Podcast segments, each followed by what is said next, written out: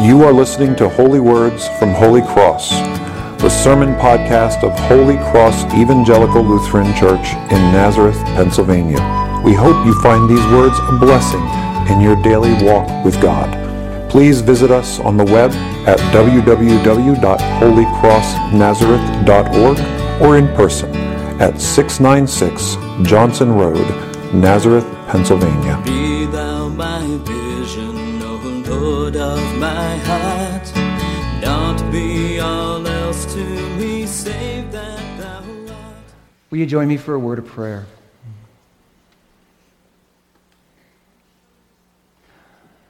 Blessed Lord Jesus, we give you thanks and praise that you have reached out through the word to touch our hearts and bring us to this place of praise and worship to receive the riches that only you can give.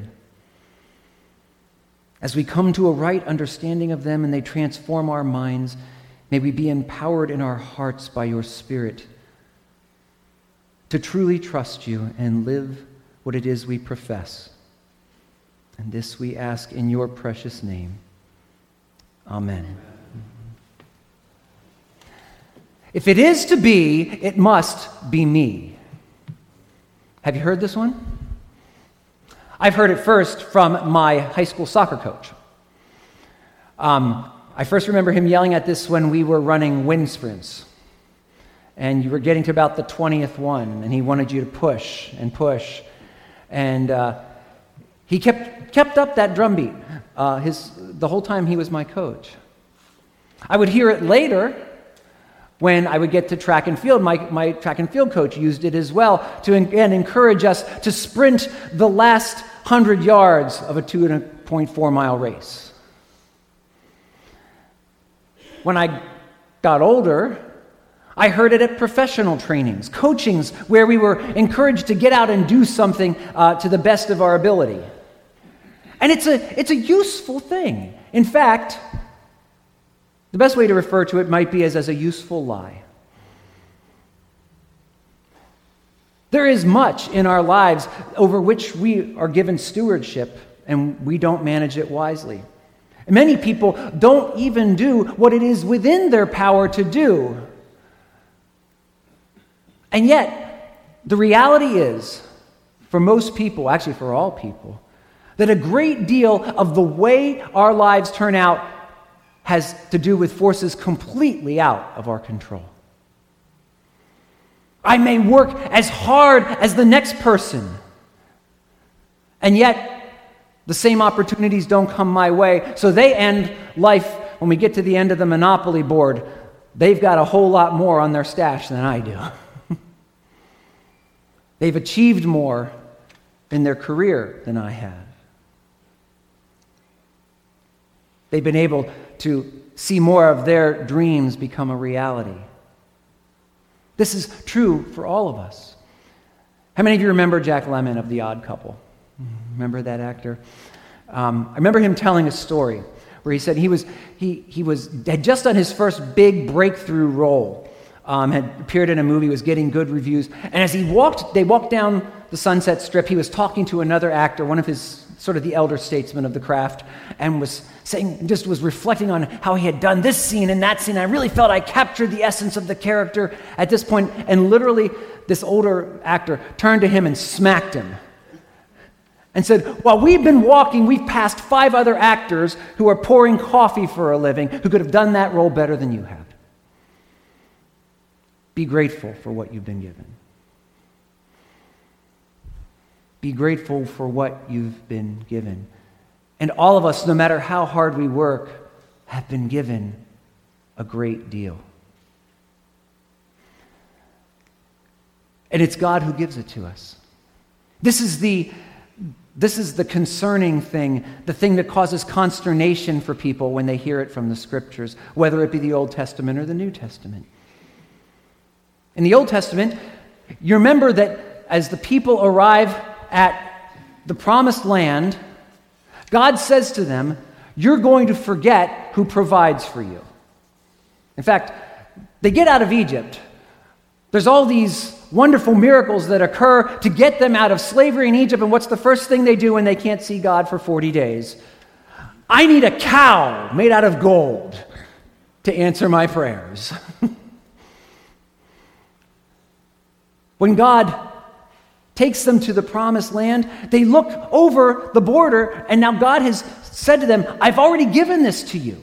We had to wait a couple hundred years. He promised it to your ancestors. I've waited to wait a couple hundred years because the people living on it have not been so bad that they deserve to lose the land. But now they have. Now their iniquity is fulfilled. You just need to go in and take the land, and it's yours. And you know what they do? They send a little spying group. They look in and they go, Whoa, they're big.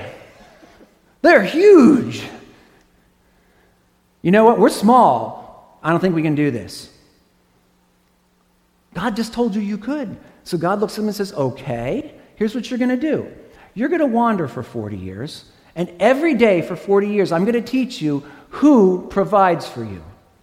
It's not your strength.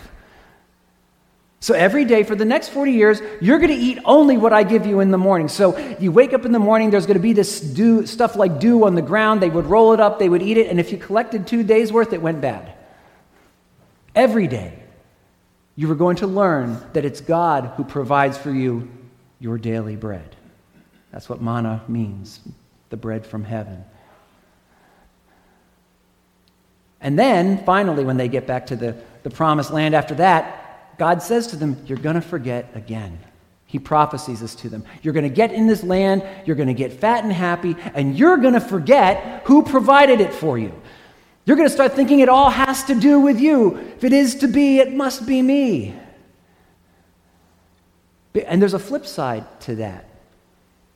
If I'm providing for myself, if it's by my strength, by my wisdom, by my efforts that the land yields its harvest and the kingdom grows strong, here's what that means two things. One, if it's by my efforts, it's not by God's gift and grace.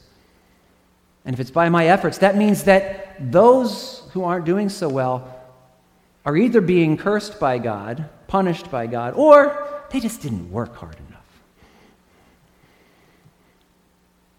Learning, falling away from trusting in God always goes hand in hand with ceasing to care for the poorest in the community.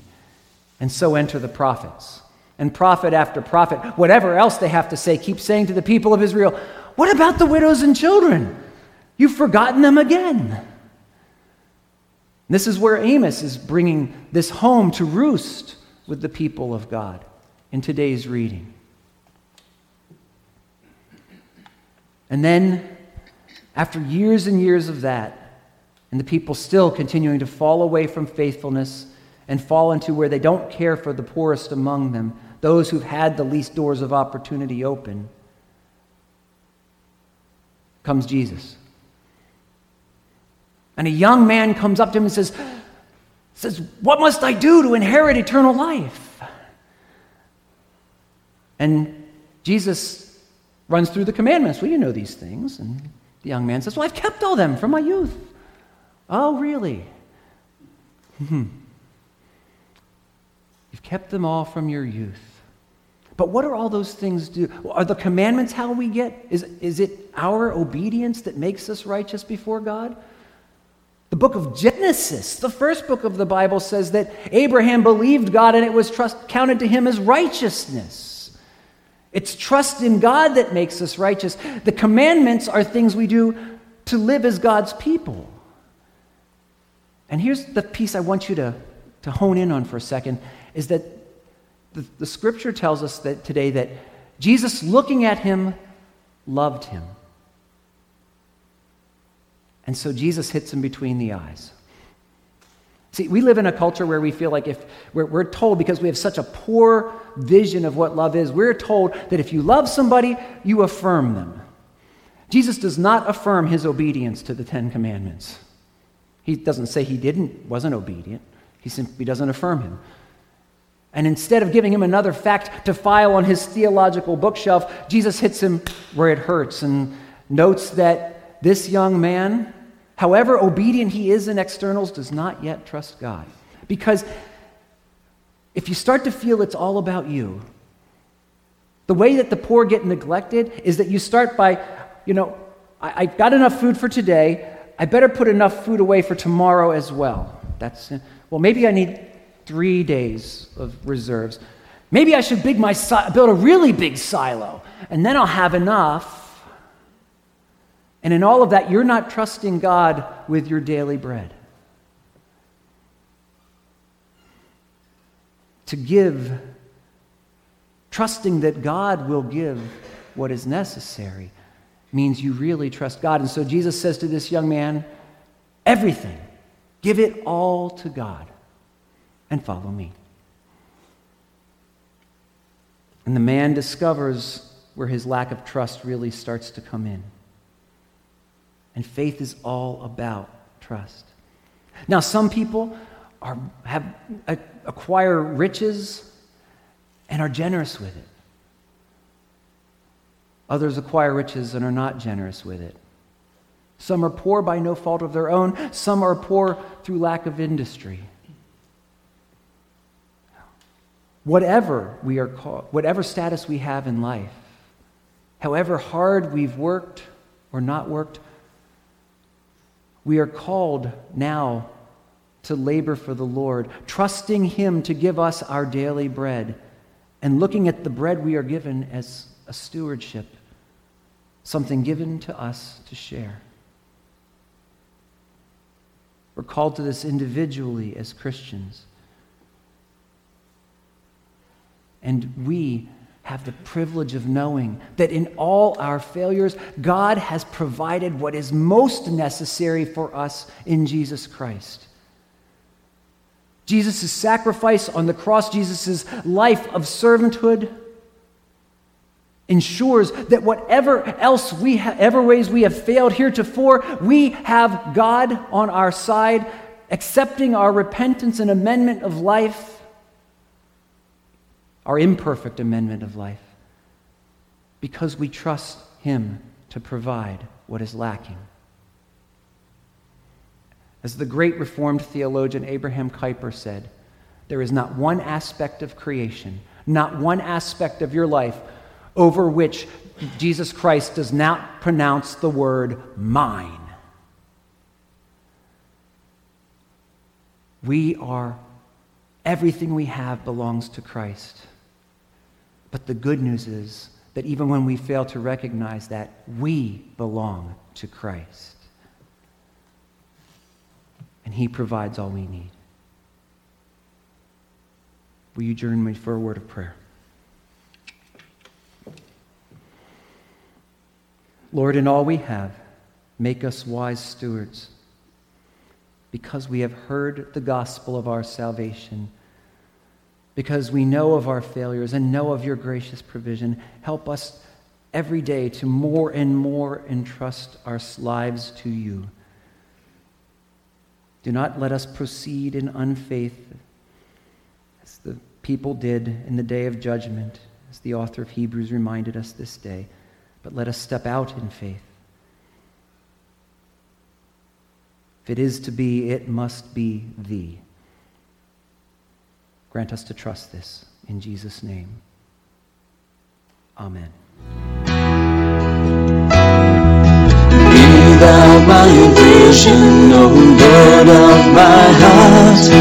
Not be all else to me, save that thou art. Be thou my best in the day